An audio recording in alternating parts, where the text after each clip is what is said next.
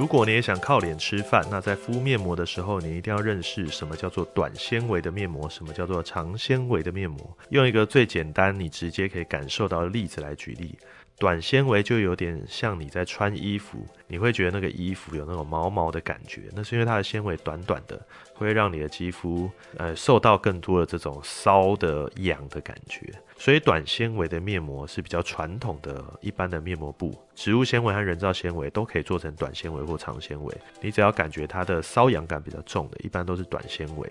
那现在呢，比较流行的是长纤维，因为长纤维相对于生物纤维和短纤维来说，它是把纤维拉得非常的长的，所以在肌肤的肤感上会好非常多，不会有那种瘙痒感。那当然，对于敏感肌肤的人来说呢，长纤维的选择真的是一个非常好的方式，因为可以大幅降低你对于面膜布膜的瘙痒感和那种后续产生的那种敏感的感觉。以上就是今天靠脸吃饭的秘密，你学到了吗？